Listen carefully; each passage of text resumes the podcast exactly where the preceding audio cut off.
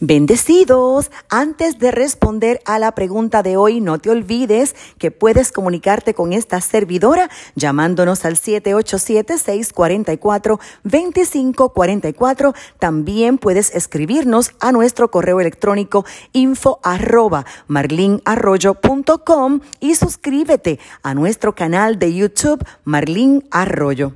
La pregunta de hoy, ¿por qué a un rey se le ungió con redoma, a otro con cuerno y los demás a torrenciales? Vamos a explicarlo entonces, qué significa redoma, cuerno y el torrencial por el Espíritu Santo de Dios. Leamos primer libro de Samuel, capítulo 10, versículo 1 que cita.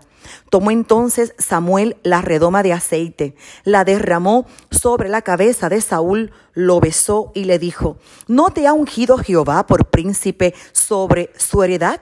Leamos también primer libro de Samuel capítulo 16 versículo 13 que dice, y Samuel tomó el cuerno de aceite y lo ungió en medio de sus hermanos y desde aquel día adelante el Espíritu de Jehová vino sobre David. El Salmo 89, 20 cita, pero vosotros tenéis la unción del santo y conocéis todas las cosas. Primera de Juan capítulo 2 versos 20 al 27. Y Éxodo 30, 32 y 33 que cita, más bien fluirían la pureza y la lealtad, que son los principios de la virtud para fines comunes de la santidad. Entonces acabamos de leer que el rey Saúl fue ungido con redoma, pero el rey David fue ungido con aceite. Pero de nosotros la iglesia dice que tenemos la unción del santo. Hablemos entonces del aceite. Este aceite representaba como una marca eh, profética, como una figura imborrable en una persona que se aparta para algo específico. El aceite producía un efecto simbólico de santidad en la persona ungida o en el objeto ungido, es decir, que es algo separado, sacro, absolutamente para Dios. Puede leer Éxodo 30, 22 al 33 y primer libro de Samuel 24, 7. Ahora, esta frase, ungido con aceite, se caracterizaba en una representación siendo apoyado por Dios mismo, donde una persona podía ocupar y desempeñar el oficio para el cual fue escogido. Y esta efusión de aceite sobre la cabeza de la persona que corría sobre la barba y descendía al vestido del ungido indicaba que el Espíritu Santo de Dios sobrevendría sobre la persona ungida. La iba a investir de autoridad para ejercer un oficio determinado. Lea el Salmo 133, 2. Así que la unción marcaba el comienzo de los diferentes oficios en la vida de las personas ungidas. Saúl fue ungido con redoma. ¿Cuáles son las características de la redoma? Se ha comentado que la redoma es un recipiente de varias figuras y tamaños, unas en forma de vasija, otras en forma de botellones grandes o pequeños. En el Antiguo Testamento, eh, hablando teológicamente, se usaba como un recipiente para depositar el aceite de la unción, para ungir en forma simbólica a reyes, sacerdotes, profetas, los cuales se consideraban como los ungidos de Dios. Así que vamos a su interpretación. Redoma, un recipiente con características negativas. Número uno, la redoma no es duradera, hecha de un material inconsistente, quebradiza porque era de arcilla de barro, vidrioso o cualquier material sintético. La redoma era hecha con la pericia de fabricación humana. Su capacidad era muy reducida porque no albergaba mayor cantidad de aceite. Por ser un recipiente limitado en tamaño, su contenido podría contaminarse porque quedaba estancado, sin salidas, inactivo. La redoma también es un recipiente que no tiene garantías por no ser duradero. Y un detalle más, la redoma tiene un conducto de salida muy pequeño. Eso quiere decir que el aceite sale con dificultad. Asimismo ocurrió en la vida del rey Saúl. Saúl se quebró. Su reino no fue duradero.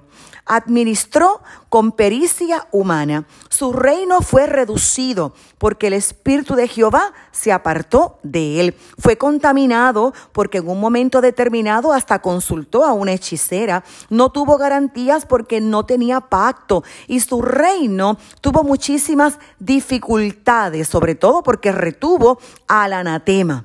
Ahora, Podemos comparar la redoma con el reinado de Saúl. La diferencia que David, que fue ungido con cuerno, y los cuernos están en la parte superior del animal, representa poder, autoridad, dominio. A su vez, los cuernos son catalogados como protección, arma ofensiva o defensiva o para cualquier momento. Y algo que tenemos que destacar es que los cuernos de los animales no son de fabricación humana, sino que el cuerno es creación del Dios Todopoderoso. Cuando vamos a la vida de David, encontramos lo siguiente que era de la tribu de Judá. La tribu de Judá al principio no tenía buena reputación en Israel, porque desciende del cuarto hijo de Jacob con la esposa que menos amaba, Lea. Cierto que la tribu de Judá tenía tres tribus antecesoras con mejor reputación y luego pasó a ser la principal entre sus hermanos por las siguientes particularidades. Que Rubén, siendo el primogénito, dilapidó su primogenitura porque tuvo intimidad sexual con una concubina de su padre. Simeón y Leví perdieron asimismo sí su heredad porque asesinaron gente inocente a espaldas de su papá. Y por la parte territorial, la tribu de Judá obtuvo un territorio no muy bueno porque en la parte occidental le quedaba el mar muerto. Pero una tribu olvidada sin embargo, les rodeó una promesa dada por Jacob en Génesis 49:10, que sería una líder natural porque por medio de ella vendría el Salvador. Cuando Saúl fracasó, siendo el hombre con todos los honores perteneciente a la tribu con más renombre, renombre militar, Dios escogió a un joven, a uno de ocho hermanos. Ocho significa nuevo comienzo. Era hombre eh, a fin del campo, era pastor de ovejas, lo que era pues eh, un trabajo de categoría inferior que ocupaban los menores en la familia. Lea primer libro de Samuel 17, 12, 14 y 15. Sin embargo, David fue el escogido por el Dios Todopoderoso.